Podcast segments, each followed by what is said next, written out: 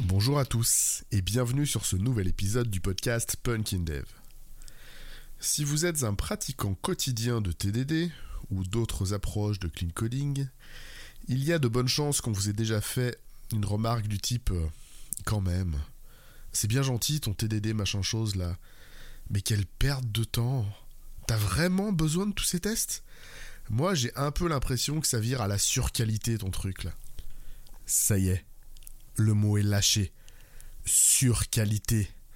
Genre, en fait, c'est comme la qualité, mais surqualité, tu vois. Donc déjà, rien que dans le concept, il faudrait vraiment qu'on m'explique. C'est quoi le principe de la surqualité? C'est trop de qualité? Est-ce que c'est seulement possible ça? C'est un code qui marche trop bien Qui est trop lisible Trop maintenable Trop fiable Trop rapide? Moi, ça me fait penser un peu au vieux sketch de Coluche sur les lessives. Alors attention, voici venir une référence de vieux boomer. Je vais essayer de vous le rejouer en version condensée, pour pas avoir à payer de droit, mais... Vous connaissez la lessive homo, qui lave plus blanc?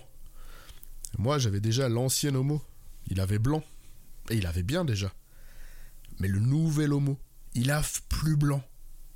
Bon, alors blanc, moi, je sais ce que c'est comme couleur. Eh, c'est blanc. Moins blanc que blanc, je me doute. Ça doit être euh, gris clair. Mais plus blanc que blanc. Qu'est-ce que c'est donc comme couleur ça? C'est nouveau, ça vient de sortir. Ah bon. Eh ben, la qualité, c'est comme le blanc. Un code de qualité, c'est maintenable, c'est fiable, c'est robuste, efficient, sans bug. Un code de moindre qualité, j'imagine bien à quoi ça ressemble. J'en ai déjà vu. Ça doit avoir bah, quelques bugs. C'est pas toujours super bien maintenable. Souvent ça rame un peu. Mais trop de qualité, euh, j'ai du mal. Il y en a vraiment qui espèrent qu'il y aura quand même quelques bugs. En fait, en général, c'est plutôt les pires ESN bien moisis qui espèrent vendre le contrat de maintenance. Ouais, ouais, ça existe, je vous promets. Je l'ai déjà vécu personnellement. Le principe, c'est on voit un projet à perte, bah déjà pour gagner le contrat en étant moins cher que les concurrents, et ensuite surtout pour que bah, les devs y bossent en sous-effectif, sous pression, avec des délais pas tenables, et bah, qu'ils fassent de la merde. Ils vont livrer à l'arrache un produit qui sera pas terrible, a priori en retard, et tout ça uniquement pour pouvoir caser un bon contrat de maintenance évolutive. Ouais, évolutive. Faut quand même être 2-3 évols, sinon ça se voit qu'on a fait de la bouse juste pour vendre la correction. Bon, ma parenthèse sur les pratiques commerciales douteuses s'éternisant un peu, recentrons-nous sur ce concept de surqualité. Personnellement, j'ai encore jamais croisé une code base qui puisse répondre à cette description de surqualité. A l'inverse, la qualité, c'est plutôt la denrée qui a tendance à systématiquement faire défaut sur presque tous les projets du monde. En revanche, il y a un truc qu'on peut observer assez régulièrement, c'est ce qui s'appelle l'over-engineering.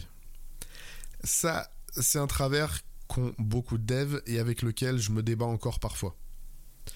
Ça consiste à concevoir le code en fonction de et si ou de on sait jamais, vaut mieux prévoir, euh, ça pourrait servir.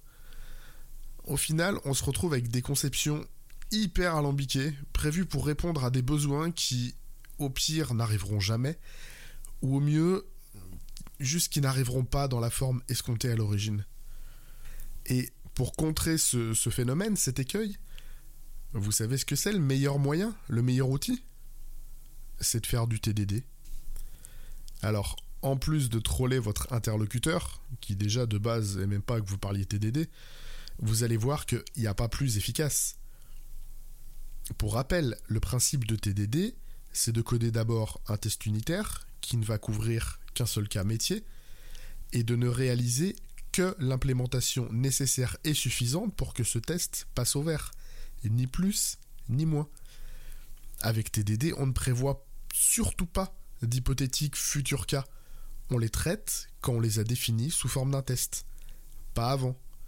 Si dans votre premier cas, votre fonctionnalité doit répondre Toto, faites un return Toto. Vous ajouterez de l'intelligence à votre code avec la diversité des cas de tests qui seront produits après. Avec cette approche, votre conception va émerger au fil des besoins. Et la phase de refacto sera là pour remettre au propre les éventuelles verrues qui auraient pu apparaître au moment où vous avez développé un petit peu d'intelligence. Mais à aucun moment, on ne va se retrouver avec des briques de code qui sont soi-disant prêtes à être utilisées pour de futures et hypothétiques évolutions. Donc si on vous dit que vous faites de la surqualité, répondez droit dans les yeux que c'est impossible. Puisque vous faites du TDD et que c'est l'arme ultime contre l'over-engineering et du coup la surqualité peut-être. Il y a aussi ceux qui ne comprennent pas l'intérêt d'avoir tous ces tests qui vont tourner en permanence. Que coder sans faire de tests automatisés, ça pourra représenter un gain de temps. Et que euh, ton TDD machin là, euh, au final tu fais plus de code, plus de tests, donc euh, bah t'es forcément plus long puisque t'écris plus de code. Alors déjà, TDD n'est pas une méthodologie de test. TDD veut dire Test Driven Development. C'est une méthodologie de développement guidée par les tests. La couverture de test qui en résulte est un effet de bord de TDD. Très appréciable hein, comme effet de bord. Mais ça n'est pas le but. Ensuite, mesurer la charge et la quantité de travail au nombre de lignes de code à produire,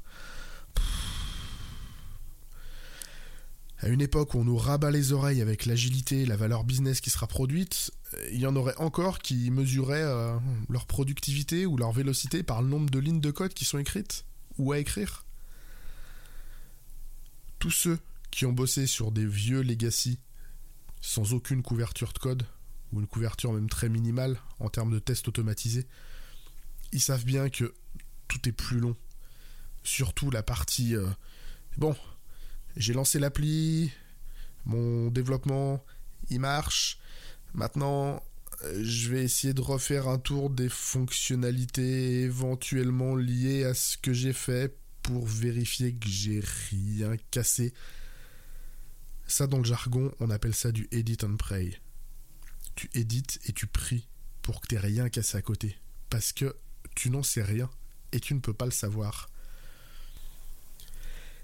Et si vous vous pensez assez bon pour faire des modifs dans ce genre de contexte, sans ajouter de tests, sans avoir de tests au préalable et sans jamais risquer de régression, vraiment, pensez à nouveau.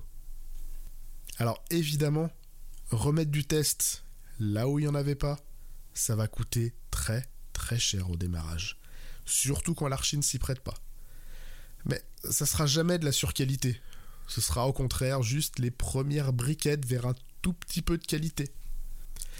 Donc, je vais le dire une dernière fois, mais par pitié, la surqualité, ça n'existe pas.